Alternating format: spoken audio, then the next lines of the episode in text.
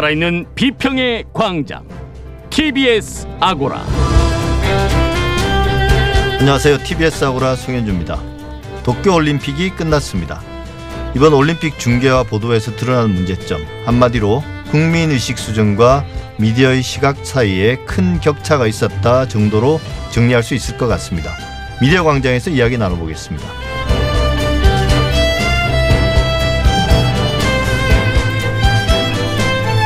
이재용 삼성전자 부회장이 결국 가석방 됐습니다. 사회 전체적으로 보면 찬반이 극명하게 갈렸습니다만 언론 보도를 보면 압도적 찬성이었던 것 같습니다. 이 부회장의 가석방 사항 우리 언론과 TBS의 보도 TBS 창에서 살펴보겠습니다. TBS 아고라 지금 시작하겠습니다.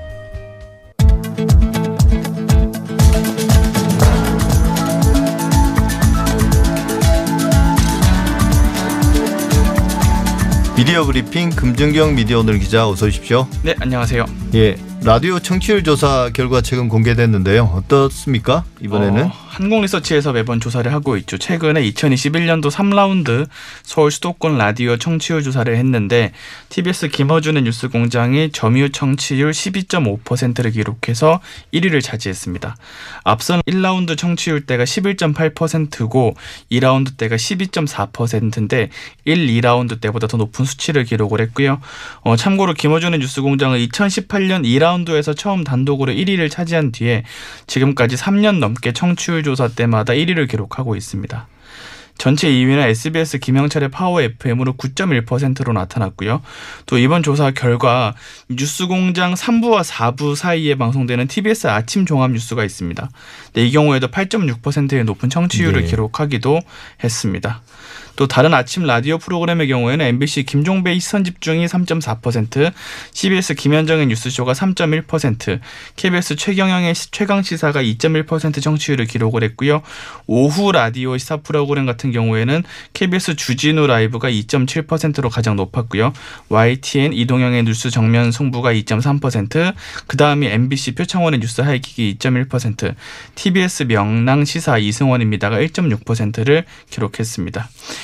이 한국 리서치 측의 입장을 보면 이번 라운드 조사에서는 시사 뉴스 프로그램의 청취율이 전반적으로 오른 반면에 음악과 예능 청취율이 다소 감소했다라는 입장인데요. 아무래도 본격적으로 대선 레이스가 시작이 된 점이 반영된 수치라고 볼 수 있을 것 같습니다. 한국리서치 청취율 조사는 7월 6일부터 19일까지 2주간 하루 평균 5분 이상 라디오를 청취하는 서울 미 수도권 거주 만 13세에서 69세 3천 명을 대상으로 조사를 했고요. 오차는 95% 신뢰 수준의 플러스 마이너스 1.8% 포인트입니다. 예, 사실 뭐이 청취율 조사 최근에 네. 어떤 미디어 경쟁이 치열해지면서 이 정도의 청취율이 나오기는 쉽지는 않습니다. 근데 네. 이게 3년 정도 계속 10% 넘는 청취율이 계속 나온다는 게 또 다른 프로그램들과 쟁쟁한 프로그램들이잖아요. 맞습니다. 비교해 볼 때도 어 압도적인 청취율이 나오네요. 네. 다른 이야기도 한번 해보죠. 블록체인 네. 기반 자산인 NFT를 활용한 경매 판매가 주목받으면서 언론사들이 관련 사업에 진출을 했다는데 이게 저도 대충 의미는 이해될 것 같아요. 이게 어떤 건지. 근데 네. 구체적으로 어떤 내용입니까? 아, 네. NFT가 요즘 이제 경제 기사나 이슈에서 많이 등장하는데 어, 대체 불가능 토큰이라는 의미라고 합니다. 블록체인 기술을 적용해서 파일마다 구매자의 정보와 같은 고유의 인식값을 매겨서 이제 소유권을 보증하는 위변조가 불가능한 디지털 자산을 말하는데, 그러니까 디지털로 된 파일이지만 이게 소유권과 실제 희소성이 정확히 체크가 되기 때문에 자산으로서 가치가 있어지는 그런 개념이라고 볼 수가 있고요. 그러니까 원래 이런 디지털은 이제 무한 복제가 가능하기 때문에 네. 그 고유성이 없는 거잖아요. 맞습니다. 근데 그 고유성을 이제 나름 부과를 하는 거죠. 맞습니다. 그 실제로 해외 유령 매체들이 이제 주로 예술 작품 그리고 언론사 중에서는 뉴욕 타임즈가 NFT 콘텐츠를 내놓으면서 주목을 받았는데 뉴욕 타임즈 같은 경우에는 칼럼을 NFT로 팔았는데 이건 뉴욕 타임즈 최초의 NFT 칼럼이다라는 점을 부각을 하다 보니까 56만 달러의 경매에 붙여져서 이 칼럼이 팔리기도 했습니다. 예, 우리가 뭐 신문 같은 경우는 뭐 그 제호가 1호 발행된 신문이면 또 어마어마한 가치를 지닐 수 있고 근데 이제 디지털도 그런 의미에서 그렇게 이해할 수도 있겠습니다. 네. 어, 뉴욕 타임즈가 그 정도 이제 경매에 붙여서 뭐 팔렸다고 하니까 뭐 그럴 수도 있겠다는 생각이 드는데 신뢰도가 낮은 우리 언론사들은 도대체 어떤 상품을 내놨을까요? 그래서 상품을 내놨으면 얼마나 또 인기가 있었을까 싶은데요. 네, 어, 매체마다 성격이 좀 두드러지는데요. 어, 한국에서는 MBC가 지난달 28일 처음으로 NFT 전용 콘텐츠를 판매를 했습니다. 예. 아예 MBC의 아카이브 바이 MBC 사이트를 만들어서 MBC가 창사 60주년을 기념해서 어, 개국 당시 처음 방송, 또 컬러 방송이 처음 도입된 날, 코스피 사상 첫 3천 시대에 진입한 당신 뉴스 화면 이런 것들 NFT로 만들어서 판매를 했고요. 예. 한국경제가 이어서 8월 5일에 후속 주자로 진입을 했는데 한국경제는 지난 5일에 고 이건희 삼성전자 회장의 단독 인터뷰들을 담은 기사 아카이브와 삼성과 관련한 한국경제의 기록들을 모아놓은 NFT 플랫폼 어, 메타파이에 이 정보들을 공개해서 입찰을 진행했는데요. 오늘 보니까 입찰이 돼 있던데 해당 상품이 블록체인 시세 기준으로 300만 원대 지금 낙찰이 됐습니다. 예. 매경 이코노미 같은 경우에는 어 조금 시민이 참여할 수 있는 상품을 좀 개발을 했는데 결혼이나 출생이나 생일처럼 기록으로 남기고 싶은 추억 을 매경 이코노미 지면에다가 일종의 광고하듯이 반영을 해주고 예. 이거를 NFT를 변환해서 제공해주는 서비스를 어, 도입을 했습니다. 예를 들어서 자녀의 출산 때 이 광고를 싣고 예. 이거를 디지털 파일로 보관해서 자녀가 나중에 성인이 됐을 때 다시 보여주고 이 당시 이런 일이 있었다 이런 거 보여주는 컨셉으로 현재 여러 명 정도가 이거는 이제 희소성이 있는 건 아니니까 여러 명 정도가 참여를 했고요. 씨네21 같은 경우에는 창간호 remaster 버전을 새로 만들었는데요. 창간호에 되게 유명한 배우들이 출연을 하거든요. 이병헌 씨 같은 배우들 그분들의 사인을 다시 다 받아서 이제 특별 버전으로 만들어서 제공해서 이제 한국 시세 비트코인 현재 시세 기준으로 100만 원 정도에 낙찰이 되기도 했습니다. 예. 막상 들어보니까 솔깃하기도 한데요.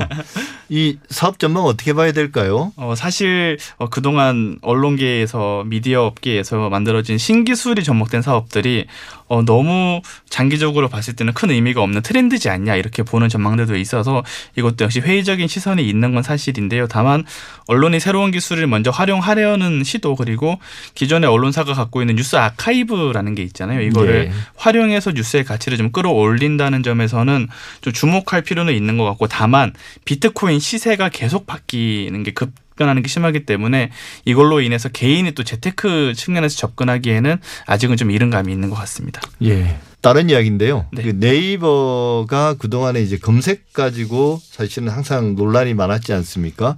근데 이번에는 이제 사람 이름이 포함된 키워드를 검색하면 연관 검색 예- 예를 들면 사람 이름 입력하면 그 뒤에 최근에 논란이 되거나 좀 화제가 됐던 어떤 사안들이 따로 붙잖아요. 네. 뭐 발언 내용이라든지 뭐 어떤 뭐 사고 사건 사고들이 네. 근데 그걸 이제 연관어가 뜨지 않게 만든다고요? 네, 맞습니다. 네이버가 이달 중으로 이제 검색 키워드에 사람 이름이 들어가는 경우 연관 검색어가 뜨지 않게 하고 또 검색 결과에 사람 이름이 들어간 연관 검색어가 있을 경우에는 이제 완전히 나오지 않도록 조치를 하겠다고 밝혔습니다.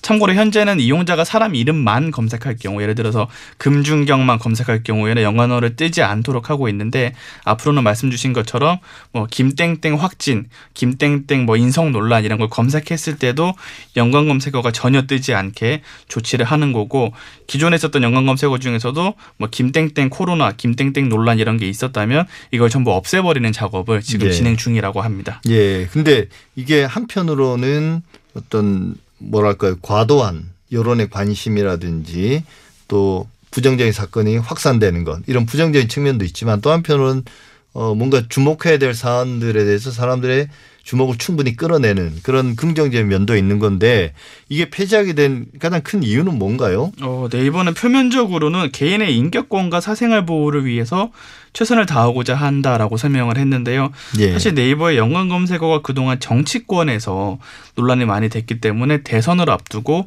이 논란을 방지하기 위한 조치로 관련 서비스를 없앨 가능성이 좀 제기되는 상황입니다. 실제로 2012년 대선 당시에 안철수 룸살롱이라는 키워드가 실시간 검색어에도 뜨고 대해 뜨면서 논란이 된 적이 있었고 또 과거에 정우택 새누리당 최고위원에 대한 의혹을 다룬 정우택 성상납이라는 연관검색어가 갑자기 사라져서 포털이 임의로 조치한 거 아니냐 이런 논란이 불거지기도 했습니다. 참고로 이 사건은 이후에 무혐의 처분이 되기도 했었고요. 근데 정치적인 논란이 이렇게 이어지니까 네이버에서는 당사자의 신고가 있을 경우에 우리는 명예훼손성 검색어를 지우고 있다라고 입장을 네. 내면서 자율 규제 기구인 키소라고 있습니다. 한국 인터넷 자율 정책 기구인데 이 기구를 통해서 공개 검증을 받겠다라고 당시 발표를 해서 이후에 검증을 받았는데 정작 검증을 받아보니까 논란이 오히려 더 불거졌던 게 삭제한 내역들이 공개가 되잖아요. 예. 그 내역들을 보면 어, 박근혜 7시간 시술, 최태민 박근혜 아이, 박근혜 정유라 딸, 박근혜 마약설, 박근혜 혼외자 등의 키워드가 있는데 물론 이 키워드들을 보면 터무니없는 것도 있지만 이 중에는 당시 언론이 제기했었던 이슈들도 있거든요. 7시간 관련 의혹 같은 경우에는 이런 것들을 다 일괄적으로 사생활 침해다, 명예훼손이다라고 삭제를 해서 논란이 불거지기도 했었습니다. 이게 자꾸 뭘 없애고 줄이고 안 하는 방향으로 가고 있어요 네이버가. 맞습니다. 이 네이버의 어, 흐름의 변화를 좀 보면 이제 한성숙 지금 대표 체제가 온 다음에 네이버는 뭐랄까요 이제 관련 논란이 될 만한 서비스를 축소하거나 혹은 책임 소재를 외부로 넘기는 개편을 계속해 왔거든요. 최근 몇 년 동안 이제 연관 검색어가 폐지된 것도 있고 실시간 검- 검색어는 아예 사라지기도 했었고 또 첫 화면에 뉴스 배열을 이제 사라지게 하고 뉴스 댓글이 문제가 되니까 댓글에 대한 배열 기준을 언론사에 넘기는 그런 개편도 했었는데 그러면서도 이제 이후에는 어, 논란이 불거지면 우리가 하는 게 아니라 뉴스 배열은 뭐 인공지능이 하는 거야 이런 식으로 책임을 좀 회피해 왔다 이런 지적도 좀 같이 받고 있습니다. 예, 뭐 책임을 회피하기보다는 책임질 일을 하지 않는 게 저는 더 좋지 않을까 싶습니다. 어떤. 공론장에 개입할 수 있는 다양한 형태의 시스템이라든지 혹은 인공지능 그 알고리즘의 로직이라든지 이런 것들을 좀 없애서 말 그대로 이제 완전히 개방되고 평등하고 또 중립적인 그런 플랫폼 을 만들어내는 게 오히려 필요하지 않을까 이런 생각이 듭니다. 몇번 금중 기자가 기사도 쓰면서 이제 문제가 됐던 건데 사실 다른 언론에서 잘 다루지 않는 문제라서 네. 연합뉴스의 기사형 광고 문제가 이제 몇 번 이야기가 됐었고요. 네. 근데 시민단체들이 법적 대응에 나섰다고 합니다. 어떤 내용입니까? 사실 연합뉴스는 공영미디어고 어, 세금으로 지원이 되기 때문에 네. 어, 시민단체들이 반응하는 것 어찌 보면 당연한 것 같긴 한데요. 맞습니다. 최근에 이제 언론 소비자 주권 행동과 민생 경제 연구소가 어, 지난 11일 기사형 광고를 대량으로 송출해 왔던 연합뉴스를 종로 경찰서에 고발을 했고요. 이들 단체에는 이 기- 연합뉴스의 기사형 광고가 포털에 대한 업무 방해, 배임 수재, 사기 그리고 청탁금지법 등 위반 소지가 있다는 입장이고요. 또 이들 단체는 같은 날에 공정거래위원회에 기만적 표시광고에 의한 표시광고법 위반 혐의로도 신고를 했는데요. 예컨대 공정거래위원회에서 최근에 유튜버들의 뒷광고들을 단속하고 그러니까요. 처벌을 해왔는데 정작 언론사에 대해서는 규제를 안 하고 있어서 이 지침을 언론에 적용하는 것이 적절한지 여부에 대해서 가르기 위해서 이렇게 신고를 한 것으로 추정이 되는데요. 어, 몇 번 설명드렸지만 앞서 미디어 오늘에서 연합뉴스와 언론홍보대행사 간의 거래 내역 자료를 바탕으로 연합뉴스가 기자도 아닌 홍보사업팀 소속의 사원을 통해서 기사용 광고, 돈을 받고 만든 광고를 기사처럼 속여서 포털에 대대적으로 전송해온 사실을 보도했는데요. 이후에 또 연합뉴스와 홍보대행사 간의 계약서를 공개를 하면서 실제로 연합뉴스가 홍보대행사와 그 배너 광고 홈페이지에 있는 배너에 대한 광고 계약을 맺으면서 동시에 기사를 건당 얼마씩 처리하는 기사형 광고 송출 계약을 맺고 있다고 보도하기도 했는데요. 어, 이 시민단체들은 보도자료를 통해서 이렇게 밝혔습니다.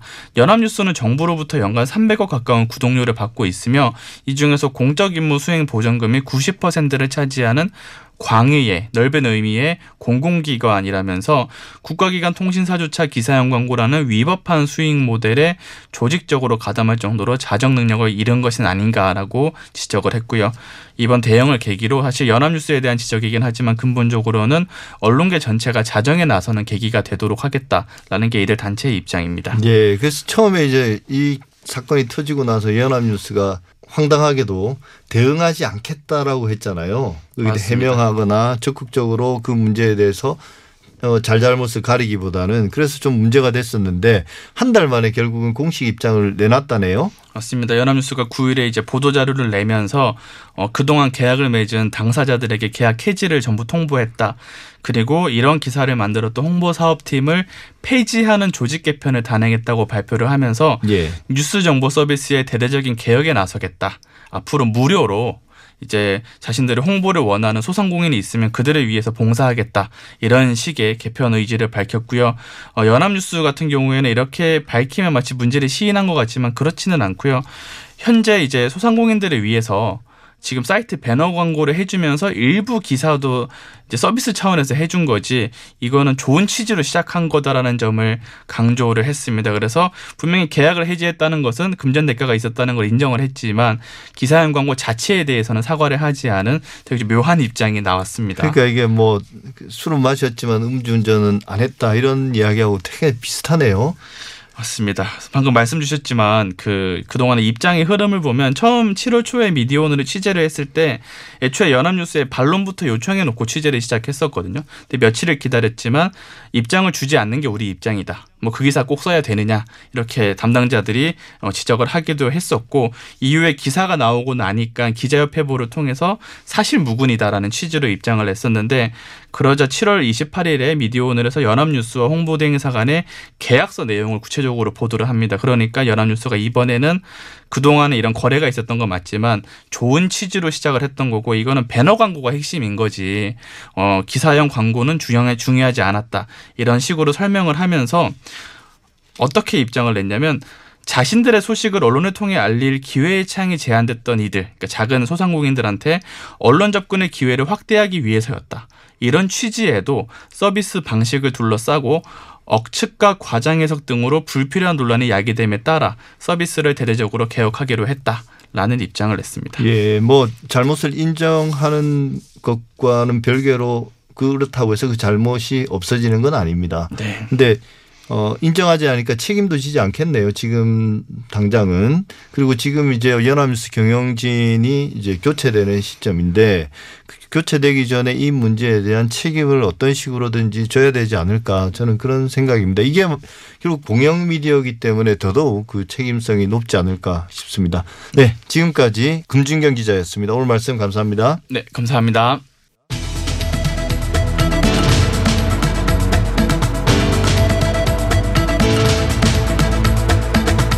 미디어 관련 이슈의 논점과 사실관계를 짚어보는 미디어 광장. 도쿄올림픽이 끝났습니다. 17일 동안 최선을 다한 선수들에게는 칭찬과 격려 아낌없이 보내야겠죠. 다만 올림픽 경기 모습을 전해온 우리 미디어와 언론의 모습에서는 여러모로 아쉬움이 컸습니다. 미디어 광장에서 총평해 보겠습니다. 정미정 언론인권센터 정책위원 어서 오십시오.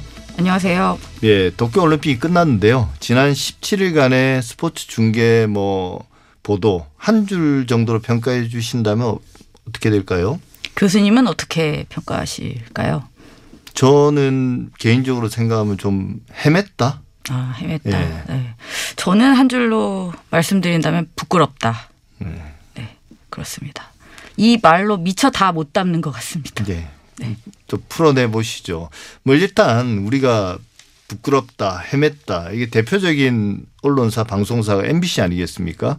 우리가 이걸 거의 뭐. 참사 수준이었는데요. 어찌 보면 어, MBC가 저지른 실수를 다 언급할 필요는 이제 없을 것 예, 같습니다. 다 알려졌으니까 네. 이미. 근데 저는 그 MBC가 저지른 이제 실수라고도 제가 말씀을 드렸지만 이걸 실수라고 표현할 수가 있는 문제일까 그런 생각을 합니다. 사실 실수라고 볼 수는 없죠. 그러니까 특히 어그 개막식 같은 네. 경우에는 방송사들이 정말 심혈을 기울여서 준비하는 코너가 아니겠습니까? 미리 컨셉을 기획하고 또 논의하고 그 과정에서 이제 통과된 걸 결정된 사항을 가지고 이제 제작을 하게 되는 거잖아요. 그런데 일부 국가들에 대한 그런 소개 영상에서 뭐 참사니 뭐 이런 표현을 썼다라는 것은 제작진이 그 논의 과정에서 이것을 이제 동의했다라는 거라고 볼 수 있죠. 아니면 이제 동의까지는 아니더라도 문제 제기를 하지 않았다라고도 이제 볼 수 있는 거죠. 그러니까 이런 것을 어떻게 실수라고 우리가 말할 수 있을까? 우리가 흔히 이제 실수라고 하는 거는 정말 이 일이 닥쳤을 때 갑자기 어떻게 잘못 이렇게 하는 경우 이런 걸 실수라고 하죠. 이렇게 지난한 어떤 논의 과정을 통해서 결정된 걸 가지고 제작에 옮겼을 때 이것을 과연 실수다라고 얘기할 수 있는지는 저는 동의하기는 좀 어려울 것 같습니다. 그러니까 결국 이거는 제작진이 기존에 가지고 있었던 어떤 가치관, 철학, 태도 뭐 이런 것들이 반영된 것이다라고 볼 수밖에 없을 것 같습니다. 네, 뭐 저도 그게 동의하는데 이걸 굳이 실수라고 이야기한다면 조직 전체의 실수인 거고요. 그걸 이제 실수를 저지를 수밖에 없는 조직의 문화, 뭐 가치관. 그러니까 쉽게 말하면 우크라이나 하면 누구나 그렇죠. 체르노빌을 떠올릴 수는 있습니다. 네. IT 하면 또 대통령 암살을 떠올릴 수 있고 누구나 떠올리거든요. 왜냐하면 그게 최근에 계속 보도가 되어 네. 갖고 워낙 강력한 사건이었기 때문에. 근데 그걸 바로 이제 떠오른다고 해서 모두 다 그래 이걸로 가자라고 어 합의를 봤다는 거잖아요. 제작진 그렇죠. 전체가. 네. 그게 이제 어찌 보면 제가 헤맸다고 생각하는 거는 아무 생각이 없었다는 거거든요. 네. 실제로 그런 문제 이게 왜 문제가 되는가. 그걸 이제 조금 더 우리가 말씀하신 것처럼 강하게 이야기한다라면 이건 실수가 아니라 네. 그죠? 그렇게 볼 수 있는데 결국 그래서 어 이게 조직의 문제이기 때문에 MBC가 자체 혁신 방안을 내놨는데 여기에 대해서는 어떻게 평가하십니까? 그, 어, 그 발표 내용, MBC가 이제 발표한 내용을 보면 그 사고의 원인을 이제 두 가지로 짚고 있더라고요. 구성원들의 공적 가치에 대한 인식 미비, 두 번째로는 이제 콘텐츠 제작 시스템 전반의 체질적인 한계다라고 이제 진단을 하고 있습니다. 그래서 저는 이, 이 사고의 원인에 대해서 그러니까 구성원 전반의 인식을 문제 삼았다는 부분에서는 저는 적합한 평가였다고는 일단 생각합니다. 그리고 발표한 이제 쇄신안도 보면 MBC 공공성 강화 위원회를 외부 인사들 중심으로 해서 구성하겠다. 그리고 각 국장 산하의 콘텐츠 다양성을 검토하는 담당자를 지정하겠다. 그리고 임직원들의 인권 의식 체화를 위한 집중 교육을 도입하겠다. 뭐 이런 것들을 네. 이제 제시를 하고 있어요. 쇄신안도 저는 뭐 제출된 이안 자체는 일단은 긍정적으로 평가할 수 있을 것 같아요. 근데 이제 항상 문제는 어, 이 문제가 사고 원인을 좀 아까 말씀드렸던 것처럼 구성원 전반의 인식의 문제다라고 했었잖아요. 그렇다면 이 문제를 해결하는 거에 있어서도 단기간에 해결되기는 이제 힘들다고 볼 수 있을 네. 것 같아요. 근데 앞으로 이제 이슈가 또 많이 나올 텐데 그러면 이 이슈가 또 묻힐 거 아닙니까? 그러면 앞으로도 이슈가 묻힌 그 상황에서도 이 쇄신안이 과연 힘있게 지속적으로 끌고 가서 정말 개선이 될 수 있을까라는 부분에서 만약에 그게 이루어지지 않는다면 저는 이 문제는 또한 반복될 거라고 봅니다. 그게 좀 걱정이 됩니다. 예, 그게 이제 뭐 저도 의견을 말씀드리면 어, 꼭 MBC만의 문제가 아니라 그렇죠. 지금의 우리 세태의 어떤 한 단면을 보여주는 것 같기도 해요. 뭔가 조롱하고 다른 사람의 어떤 부정적인 면들을 부각시켜서 어떤 뭐 대화의 소재라든지 어떤 즐거움을 삼는 그러니까 우리 선수가 잘해서 뭐 어떤 좋은 결과를 낸 게 아니라 상대가 실수하는 경우 그걸 이제 thank you 이야기하고 그렇죠. 근데 제가 기억해 보면 예전에 스포츠 중계 같은 경우는 상대가 예를 들면 축구 같은 데서 자책골을 넣거나 이렇다 하더라도 어 기뻐하긴 하지만 그 선수에 대해서는 안타깝다. 어, 그렇죠. 이런 것들을 해설자나 캐스터가 표, 표시했던 것 같아요. 근데 지금은 자막에다가 그 선수에 대해서 thank you 한 그런. 걸 하잖아요. 그리고 과거 이제 미국 월드컵에서는 어, 자책골을 넣어서 결국은 본국으로 돌아가지고 마피아에게 어, 살해되는 네, 경우도 살해되는 있었단 말이에요. 선수들이. 네. 근데 그런 어떤 어떤 조롱의 문화 같은 게 어, 방송가에 널리 퍼져 있는 게 아닌가. 우리 사회 전체가 그런 문제가 아닌가 이런 생각도 듭니다. 뿐만 아니라 이제 우리가 늘 봐왔던 문제들도 이번에 계속 반복되지 않았습니까? 뭐 너무나 이제 성적 위주의 보도. 네, 그렇죠. 예. 그런 부분에서 어떻게 평가하십니까? 그러니까 사실 이게 MBC가 워낙 사고를 세게 쳐가지고 네. MBC 중심으로 저희가 이야기를 하고는 있습니다만 다른 방송사나 다른 뭐 언론사들이 썩 더 나았다고 말하기 또 힘든 부분들이 있습니다. 그러니까 특히 이 메달 중심의 어떤 금메달 중심주의 라고 할수 네. 있을까요? 이런 표현들은 중계 행태가 나쁜 사례들이 굉장히 많았는데요. 뭐 이런 식이죠. 원했던 색깔의 메달이 아니다. 뭐 이런 표현을 스스럼 없이 쓴다던가 아니면 선수가 부상을 해서 기권을 하는데 거기다 대고 뭐 완전히 찬물을 끼얹는다라고 표현을 한다던가 어 이런 표현들이 되게 많았던 것도 문제고요. 특히 제가 인상적으로 봤던 거는 태권도였어요. 예. 그러니까 태권도에서 이제 금메달을 따지 못했다는 이유로 정말 어마어마한 표현들이 쏟아지지 않았습니까? 뭐 망신, 뭐 수모, 뭐 자존심을 구겼다, 노골드다, 뭐 이런. 그러니까 이게 올림픽에 참가하는 이유가 그렇다면 오직 메달을 따는 건 아니냐라고 보면 이것은 올림픽에 참가하는 취지에도 맞지 않는 그런 보도들이 아니었나 싶고요. 이렇게 순위만 중시하고 경기하는 선수들을 모욕하는 이러한 식의 어떤 중계 태도는 바로 변화가 필요하다고 생각합니다. 예. 그게 이제 10년 전, 20년 전이었으면 네. 누구나 그런 어, 보도에 대해서 불편함을 느끼지 않았을 수도 있을 것 같아요. 그때는 당연히 국가대표면 국가의 명예나 이런 것들이 가장 우선이고 오히려 이제 실력이 안 돼서 패배할 때도 그걸 이 그동안의 노력을 평가하고 위로해 주는 게 아니라 뭔가 국가의 어떤 격을 떨어뜨린 것처럼 그렇게 평가하는 태권도 선수는 오죽 오죽했겠습니까, 그죠? 네, 그렇죠. 웃기니까. 근데 지금은 이제 우리 국민들이 그런지 아는데 언론과 미디어만 늦다 보니까 그런 어떤 우리가 렉이라고 하나, 하나요? 그런 차이가 있는 것 같아요. 그게 이번 올림픽 보도 중계에서 가장 크게 나타난 게 아닌가 싶습니다. 어, 그러니까 두드러져 보이는 것 같아요. 네. 근데 이제 또 하나는 그런 거 있지 않습니까? 뭐 태극 낭자나 이렇게 뭐 미녀 뭐 검사 뭐 네. 그러니까 이, 이 펜싱 선수들을 이런 것들은 어떻게 보십니까? 아, 진짜 그 최선을 다해서 경기에 임하는 그냥 선수들인데 그런 선수들을 고작 외모를 가지고 평가하고 또 희화하지 않습니까? 저는 그게 우리 언론의 수준이라는 게 참 개탄스러웠고요.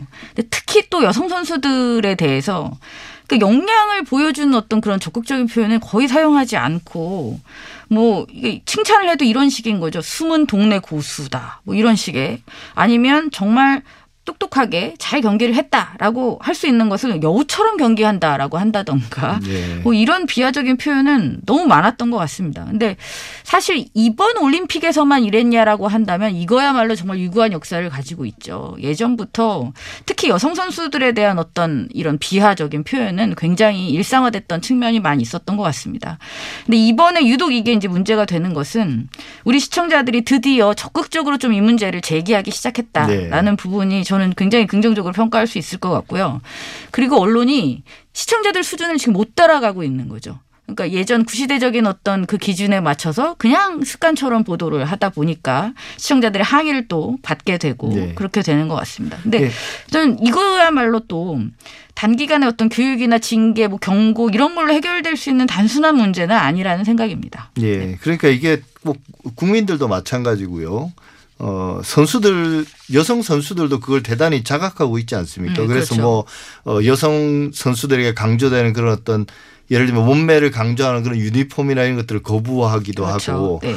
그걸 이제 어떤 국제 기구라든지 그 협회에서 강제하는 것도 대단히 불합리한데 네. 유니폼 규정을 만들어서 그 유니폼이라는 게 어떤 선수의 역량을 발휘하는 것 중심보다는 뭔가 몸매를 드러나게 해서 선정적으로 만드는 이런 것도 좀 웃긴 일인데 네.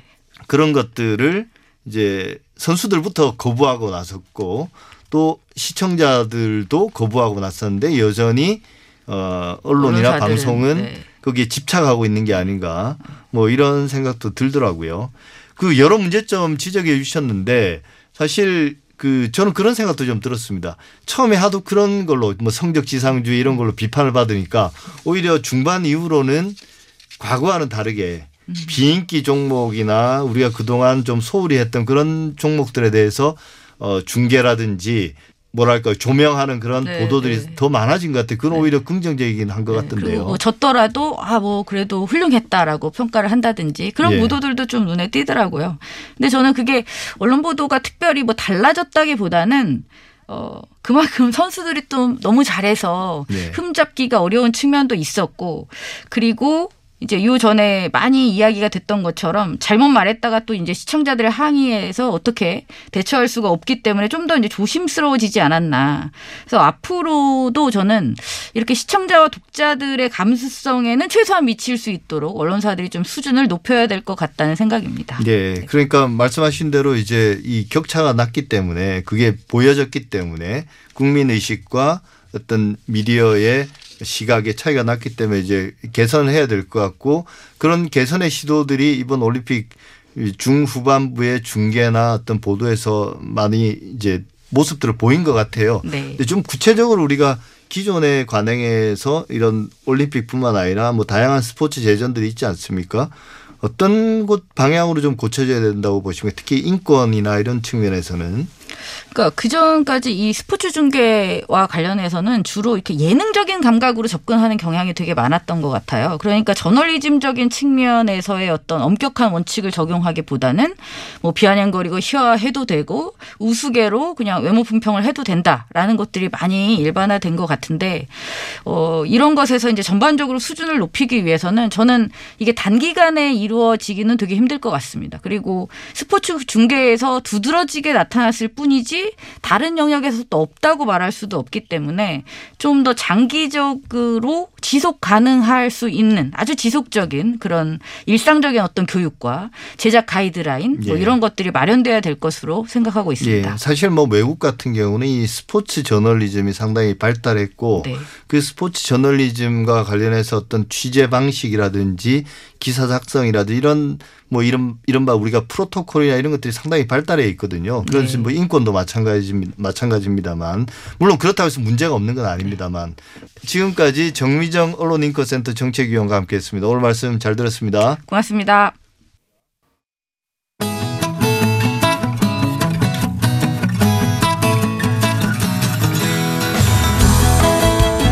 TBS 아고라에서 전해드리는 시민의 말씀입니다. 시민의 말씀은 문자나 TBS 모바일 앱을 통해 시민들께서 보내주신 의미 있는 댓글을 모아 전해드리는 시간인데요. 이번 주 소개해드릴 프로그램은 평일 저녁 8시부터 9시까지 방송되는 순수 음악 프로그램을 표방하는 시사 프로그램입니다. 바로 아닌 밤중에 주진우입니다. 인데요. 이 프로그램은 주진우 DJ만의 편안한 진행으로 가감없이 솔직한 이야기들을 다룬다는 장점이 있습니다. 우정, 사랑, 진로 문제로 고민하는 청취자들을 위한 고민 상담 코너도 있고요. 또 지난주에 기자님 상이라는 코너가 있는데 한 주간 보도된 기사 가운데 가장 웃기거나 혹은 가장 이상한 기사를 선정해 상을 주는 코너도 있습니다. 또 아닌 밤중에 주진우입니다에는 다양한 방면의 여러 유명인들이 출연하고 있는데요. 그간 배우 유준상, 이선빈, 권율, 또 최근에는 영화 발신제한의 김창주 감독이 출연했는데 이처럼 영화 배우, 영화 감독, 뮤지션, 정치인 등 다양한 출연자들이 출연해 다른 매체에서는 들을 수 없는 솔직한 이야기들을 나누고 있습니다. 그리고 국제적으로 순수한 수다쟁이 크리스 에바 씨와 함께 다양한 사회 이슈들을 국제적인 시각에서 이야기 나누는 코너도 마련하고 있는데요. 자, 아밤주를 청취한 시민들은 어떤 의견을 보내주셨을까요? 5100님. 항상 바른말 잘하는 사람 응원합니다. 늘 국민의 편이 되어주길 기도합니다. 하셨고요. 가을 우체통님은 앞으로도 독보적 매력의 순수 음악 방송을 열심히 응원하겠습니다. 아밤주 최고예요. 하셨습니다. 그리고 아이디 함블리님은 홈페이지 들어갔는데 정말 별게 없네요. 하지만 각종 그림자 수호대들이 우리를 악으로부터 지켜드린다. 이런 멘트와 폰트가 어쩐지 마음이 듭니다. 앞으로도 든든한 아밤주가 되어주세요. 하셨습니다. 그리고 1695님은 주 기자님 매일 감탄하며 듣습니다. 아밤주에서 다루는 우리 사회 문제들 하나하나 짚어보고 생각해 보면서 저도 많은 생각을 하게 되네요. 하고 보내주셨고요. 그리고 8799님은 크리스 에바 씨 나오는 날 정말 기다려지는 날입니다. 주디와 두 분이 말씀하시는 거를 듣다 보면 세계는 하나인 듯 합니다. 이 코너 정말 좋아요 하셨고 루리사랑님은 라디오 DJ의 말 한마디 한마디가 TBS의 품격이 됩니다. 품격 있는 방송, 진정 순수 음악 방송, 아밤주 최고예요. 이렇게 의견 보내주셨습니다. 하지만 그 밖에도 프로그램 개선 방향을 말씀해 주시거나 다소 방송 내용이 편향돼 있다는 지적을 해 주시는 분도 계셨는데요. 올드박스님, 주디, 순수 음악 방송이라면서요. 그런데 여기서까지 시사 얘기만 하시네요. 순수 빼고 시사 음악 방송으로 정정해 주세요. 청취자들 혼란스럽습니다. 하셨고요. WES님은 신문은 안 보면 그만입니다. 하지만 20년 가까이 듣던 교통방송은 교통 상황을 듣기 위해 가장 많이 듣는 방송인데 여기서까지 편향된 시각의 시사방송을 들어야 하다니요. 저처럼 화나는 청취자 많을 겁니다. 시사하려면 균형감 있게 다뤄주던가 아니면 하지 말던가 이렇게 의견 보내주셨고요. 그리고 사마규님은 언론 보도는 공정해야 합니다. 다양한 의견을 수용하고 합리적인 비판은 진정성 있게 청취하고 반영해 주세요. 라는 의견 보내주셨고요. 그리고 6005님. 문제를 진단하되 실천하는 태도와 방향을 잡아주는 것이 언론의 역할인데 그 역할을 제대로 하고 있는지 묻고 싶습니다. 라는 의견들 보내주셨습니다. 네, 여러분들의 소중한 의견 감사합니다. 앞으로도 시민의 말씀은 각 프로그램마다 시민들께서 보내주시는 소중한 의견들 잘 모아서 전해드리겠습니다. 많은 청취와 다양한 의견 보내주시기 바랍니다. 지금까지 시민의 말씀이었습니다.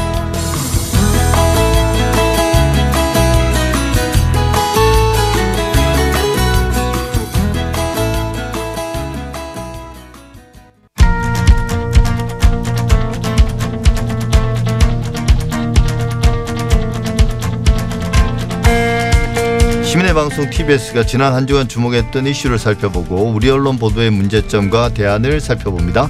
TBS의 창. 지난 9일 법무부가 이재용 삼성전자 부회장을 가석방하기로 결정했고요. 13일 이재용 삼성전자 부회장이 드디어 출소했습니다. 법무부는 코로나로 인한 국내외 경제 상황을 고려한 결정이라고 밝혔는데요. 이 부회장의 가석방이 이슈화되기 시작해서 마무리되기까지 TBS와 언론들은 이 사안을 어떻게 다루었는지 한번 들여다보겠습니다. 신미민주언론 시민연합 사무처장 어서 오십시오. 네, 안녕하세요. 예, 이 부회장의 가석방 우선 법무부의 결정 배경부터 짚어봐야겠는데요. 네. 박범계 장관이 말한 국내 경제 상황 가석방에 얼마나 영향을 줬나요? 네. 실제로. 어, 코로나19 장기에 따른 이제 국가 경제 상황과 글로벌 경제 환경이 악화되고 있어 어, 이에 따라서 좀 에, 필요하다라고 하는 거를 이제 표면적인 이유로 밝혔는데요. 어, 실제적으로는 에, 지금 문재인 정부에서 임기 말 결, 경제 활성화 그리고 일자리 창출 등 좀 가시적 성과를 좀 내야 한다라는 정부로서의 좀 압박 감이 작용한 거 아니냐 이렇게 좀 해석이 되고 있고요.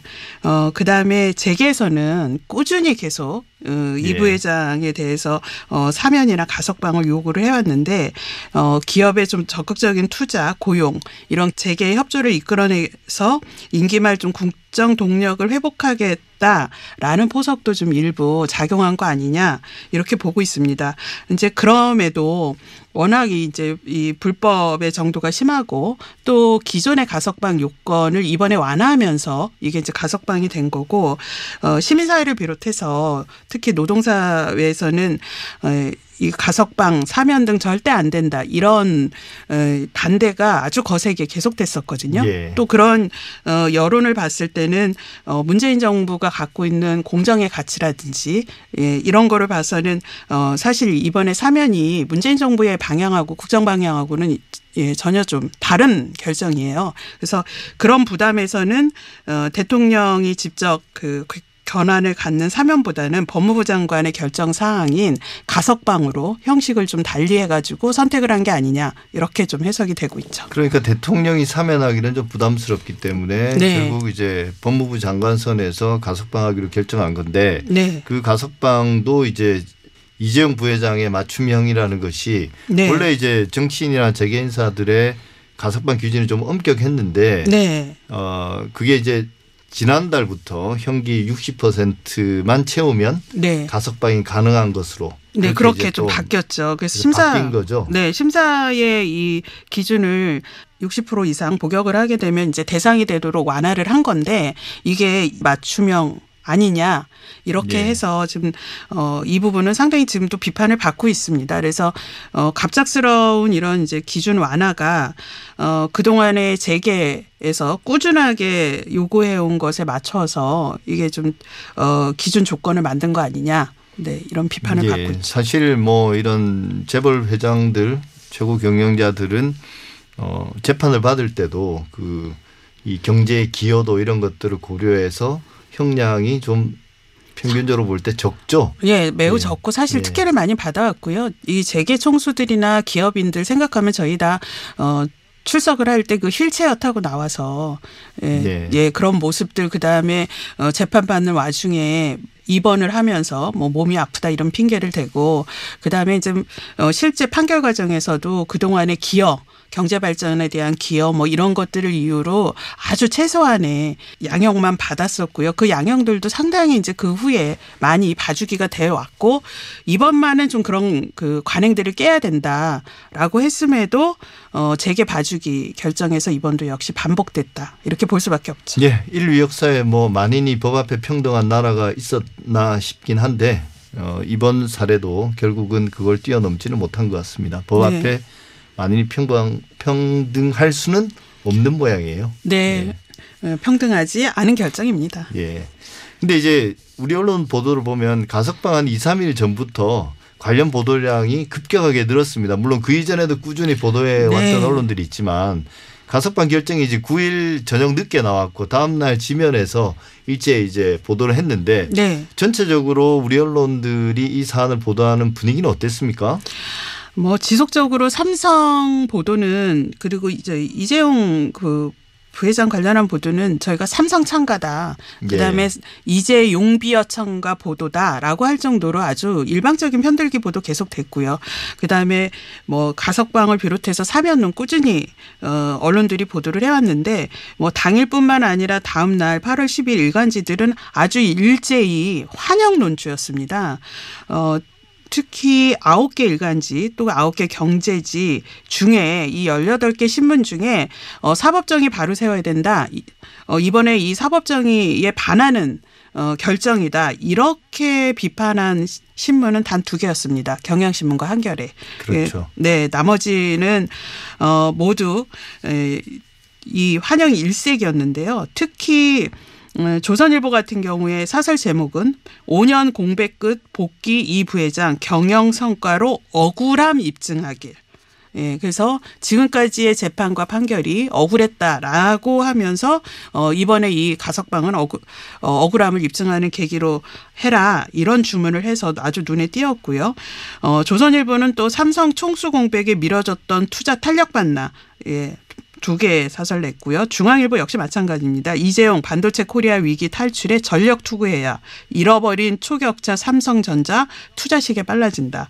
뭐 동아일보 이재용 가석방 초인류 경영으로 국민 기대에 답해야 이렇게 어 환영이 일색인데요. 특히 한국일보 같은 경우 어 가석방 결정된 이재용 경제 활성화 기여해야 이렇게 또 적극적인 논조를 펼- 펼쳤는데요. 한국 경제가 눈에 띕니다. 한국 경제는 사면 아닌 가석방 경제보다 정치적 계산 앞선 거 아닌가? 가석방도 어 부적절이다. 사면해야 된다. 이렇게까지 나섰습니다. 예, 사실 그 내용들을 쭉 보면 이제 한겨레와 경향은 이제 별개로 치고 어 이재용 부회장이 대법원 확정 판결까지 받았던 사안이잖아요. 네. 그래서 뭐 파기완송돼 가지고 이제 그 이 고등법원에서 다시 판단을 받은 건데요. 그게 유죄가 확정된 거죠. 그래서 네. 공부하고 복, 복역하고 있었던 건데 조선일보 같은 경우는 그 억울함이라는 말은 결국은 그 네 번에 걸친 판결이잖아요. 그렇죠. 1심, 2심, 대법원, 파기완송심까지. 파기완송심까지 그걸 다 전부 부정하는 부정하는. 네. 그러니까 우리가 사실 다 이해해 주자면 모든 걸 다 이해한다라고 그러면 잘못을 저지른 것은 있지만 국가 경제를 생각해서 사면이나 혹은 가석방을 한다. 그러니까 뭔가 열심히 해서 어 국가 경제에 기여함으로써 어 그런 어떤 배려, 사회적 배려에 답해야 된다. 이 정도까지는 그동안에 이제 보수지나 경제지들이 해왔던 스탠스인데 조선일보와 한국 경제 같은 경우는 거기서 더 나아가 가지고 네. 예, 이게 뭐라고 해야 될까? 이게 억울한 잘못된 판결로 고통을 받았다. 또 이제 가석방 같은 거보다는 사면이 더 필요한 건데 이런 논리들은 너무 나간 게 아닌가 싶은데요. 이거는 너무 나간 게 아니라 사실은 이 그, 우리 사회에 그 법원의 판결조차도 부정을 하고 안 그러니까 헌정 질서를 부정하는 거예요. 그렇죠. 사실은. 그래서 이거는 뭐 논조라기보다는요 아주 부적절하고 위험한 사실 이 주장 자체가 위헌적 주장이에요. 한국경제와 조선일보의 이런 주장은 예. 어 이렇게까지 위헌적 주장을 하면서 어 이재용 부회장의 이번에 그 가석방을 어 옹호해야 하는가 라는 이 탄식이 나올 수밖에 없는 그런 논조입니다. 예. 삼성전자의 어떤 그 세계 경제에서 차지하는 위, 위상 이것 때문에 이제 주요 외신들도 이 소식을 긴급 타전했고 근데 이제 인상적인 게 일본 언론의 분석이 나왔다는데요. 네. 어떤 내용입니까? 네, 뭐 외신들에게도 중요한 뉴스죠. 삼성이 글로벌 기업이니까. 근데 일본 언론의 해석이 좀 그 대선을 의식한 문재인 정부의 전략적 판단이다. 이렇게 해석을 했습니다. 그래서 잘 이해가 안 되는데. 네, 예, 이제 대표적인 일본의 경제지 니케이 신문이라고 하는 니온게 이자이에서는요, 문재인 정부가 내년 대선을 의식해서 재계와 관계를 개선하기 위해 전략적으로 이런 판단을 한 거다. 근데 다만 주요 지지층인 노동조합 그다음에 시민단체의 반발을 의식해 사면 대신에 경제 경영 활동에 제약이 따르는 가석방이라는 방식을 어, 선택을 한 거다. 이렇게 하면서 어, 삼성전자가 세계 반도체 시장의 격변에 대처하지 못해 경쟁력을 잃을 수도 있는 지금 이런 시국에 어, 이런 판단이 나온 거다. 이렇게 해석을 했고요. 마이니치 신문도 역시 비슷한 입장인데요. 어, 이 결정 이전에 여론조사, 사전 여론조사가 이렇게 높게 나왔었잖아요. 지지 네. 여론조사가. 그것도 이제 이거는 어, 왜곡된 여론조사다. 저는 그렇게 보는데 가석방에 긍정적이었다는 점이 문재인 정부 판단에 영향을 미쳤다. 이렇게 보면서 어, 이 부회장을 특별 취급해서는 안 된다는 노조와 시민단체 반발을 감안해 부담이 큰 사면보다는 법무부 결정에 따랐다. 라고 설명할 수 있는 가석방을 선택을 했는데 이러한 것도 역시 어 내년에 치러지는 대선을 의식한 결정이지 않느냐 이렇게 보면서 이렇게 선거와 연계하는 분석을 내놓은 게 어, 일본 언론의 특성이었습니다. 이제 뭐 정치적 고려라는 게 없을 수는 없지만 어 이런 가석방이나 특히 사면 같은 경우는 정무적 판단이 대단히 중요하지 않습니까? 그럼에도 불구하고 이제 대통령 단임제 국가에서 내년 선거를 의식해서 어 가석방을 했다라는 건 좀 너무 과도한 해석이 아닌가 싶기도 합니다. 네. TBS 라디오는 어떻게 이 내용을 다뤘나요? 음, TBS에서는 그 다음 날 이제 결정이 된 다음 날 김어준의 뉴스공장 그리고 또 저녁에 하는 시사 프로 명란시사 이승원입니다에서 어, 이번 그 가석방의 승인 배경이 도대체 어, 어떻게 된 건지 또 어떤 전망인지를 좀 어, 다뤘는데요. 어, 김어준의 뉴스공장은 법무부 삼성 이재용 가석방 승인 배경 이런 주제로 다뤘고요. 어, 그다음에 이제 향후 어, 특히 이제 이- 이 부회장이 현재 아직도 재판받는 게 있습니다. 그 그렇죠. 분식회계 사건하고요. 또 프로포폴 또 그 불법 투약 사건 두 가지가 있는데 가석방 결정이 이런 재판에 어떤 영향을 미칠 거냐 에, 그 부분을 좀 어, 집중적으로 다뤘고요. 어, 명랑시사 이승원입니다에서는 이제 정치권이 들썩이는 정치권의 반향을 중심으로 좀 어, 다루면서 어, 어떤 또 영향을 미칠지 이렇게 좀 에, 분석을 해봤습니다. 예, 사실 이제 김어준 뉴스공장에서 했던 이야기 이게 이제 어찌 보면 이 가석방까지 오기까지 어떤 일이 있었는가를 쭉 한마디로 압축적으로 정리한 것 같아요. 이게 결국 여론 네. 때문인데 네. 그럼 그런 여론은 어떻게 만들어졌는가?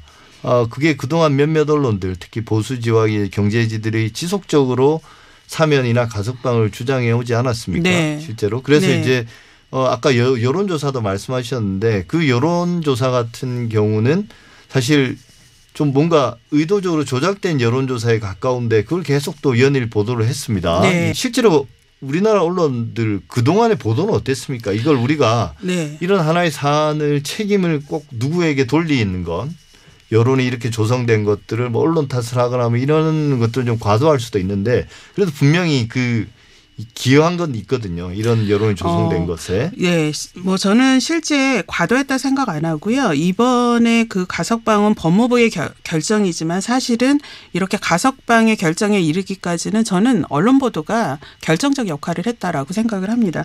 어, 올해 초부터 그리고 이, 이미 코로나 19이 어, 전국이 된 지난해부터요. 어, 계속적으로 그 재판 과정에서도 언론들은 뭐 코로나 문제가 오면은 코로나 이거를 풀기 위해서 삼성이 나서야 된다. 어, 삼성이 이른바 백, 백신을 저희가 어, 확보가 안 돼서 어려움을 겪을 때는 삼성이 백신 해결할 수 있다라는 걸로 연결하고요. 그 다음에 반도체 경쟁력이 떨어졌다 이러면은 어, 이거는 삼성 어, 경쟁력의 문제다. 그렇기 때문에 반도체 어 이거의 경쟁력을 확보하고 대응하기 위해서 이재용 부회장 석방해야 된다. 이런 논리로 계속 나왔습니다. 그리고 이건희 회장 사망했을 때 엄청난 우리 경제 발전에 사회 발전에 이바지했대서 끝나지 않고 그때도 이재용 부회장을 어, 사면해야 된다라는 이재용 구하기로 연결되는 보도들을 했거든요. 그렇기 때문에 아주 그 삼성 총수 구하기 또 삼성 창가라고 불릴 정도의 이런 어 일방적인 보도는 삼성 이재용 부회장을 석방해야 되는 거 아니냐라는 여론으로 연결이 됐고요. 특히 각종 뭐 재계나 단체나 뭐 이런 데서 또 주요 인사나 정치인들이 어 사면 검토해야 된다, 어 가석방해야 된다 이러면 대대적으로 보도해 줬어요. 그러고 나서 실시된 여론 조사는 저는 매우 불공정한 여론 조사였다. 이렇게 예. 생각을 합니다. 그러니까 뭐 평소에도 우리 언론이 어, 삼성의 편향적인 보도, 물론 이제 친삼성 보도죠. 그런 보도를 계속 해왔는데 더더군다나 이재용 부회장이 감옥에 있는데 얼마나 삼성 쪽에서도 많은 로비들을 하고 또 언론들도 몸이 달아 있었을지 참 음, 충분히 예측하고도 남습니다. 네. 근데 그 뭐 결정판은 아마도 어 제가 본 것 중에는 이재용 부회장을 이순신 장군을 아, 네. 비유한 그런 칼럼이 아니었나 싶은데요. 네. 뭐 일일이 이야기할 필요가 있을까 싶을 정도입니다. 예. 낯 뜨거운 낯 뜨거운 그런 칼럼인데 하루 전날 나왔죠. 어, 머니투데이 기자가 그 쓴 기자인데요. 에, 이번에 가석방을 이순신 장군의 백의종군에 비유를 했는데 참 이거 부적절하죠. 이순신에게 전장은 조선의 바다였고 그의 무기는 병사들과 함께 이끈 거북선과 판옥선이었다라면서 이재용의 전장은 전 세계 경제 현장이고 그가 이끄는 배는 삼성이라는 거함이다. 명란 해전보다 더 큰 전투에서 이길 수 있는 가능성을 열어주자라는 이게 어떻게 칼럼이 아니라 이건 진짜 개인의 주장으로서도 참 부적절한데 이런 칼럼이 경제지에 실리고요. 그 청년 실업을 해결해야 된다. 그런데 기여할 수 있다라는 또 아시아투데이 삼성 이재용 역할론 기획 보도 또 아주 낯뜨거운 부도입니다. 그러면서 이 부회장의 경영 복귀가 절실하다는 목소리가 침체된 고용 시장에서도 꾸준히 나온다. 총수가 지휘하는 통큰 크자가 대규모 일자리 창출로 이어질 수 있다는 기대감이 나오고 있다. 이렇게 하는데요. 그 이건희 회장 사망 시에 통큰 기보 대문짝만하게 쓰지 않았습니까? 이번에는 통큰 투자, 투자 이런 논리로 또 이 가석방을 지지하는 언론의 모습을 보였습니다. 예. 뭐 경제가 조금 어려워질 때마다 재벌 개혁, 경제 개혁 목소리는 쏙 들어가는데 아마도 코로나가 뭐 2년 이상 지속되면서 어 이런 이야기들도 또 마찬가지로 쏙 들어간 것 같습니다. 요즘 그 누구도 재벌 개혁 이야기를 하는 데는 없는 것 같아요. 네, 지금까지 신미 민주언론 시민연합 사무처장이었습니다. 오늘 말씀 감사합니다. 네, 감사합니다.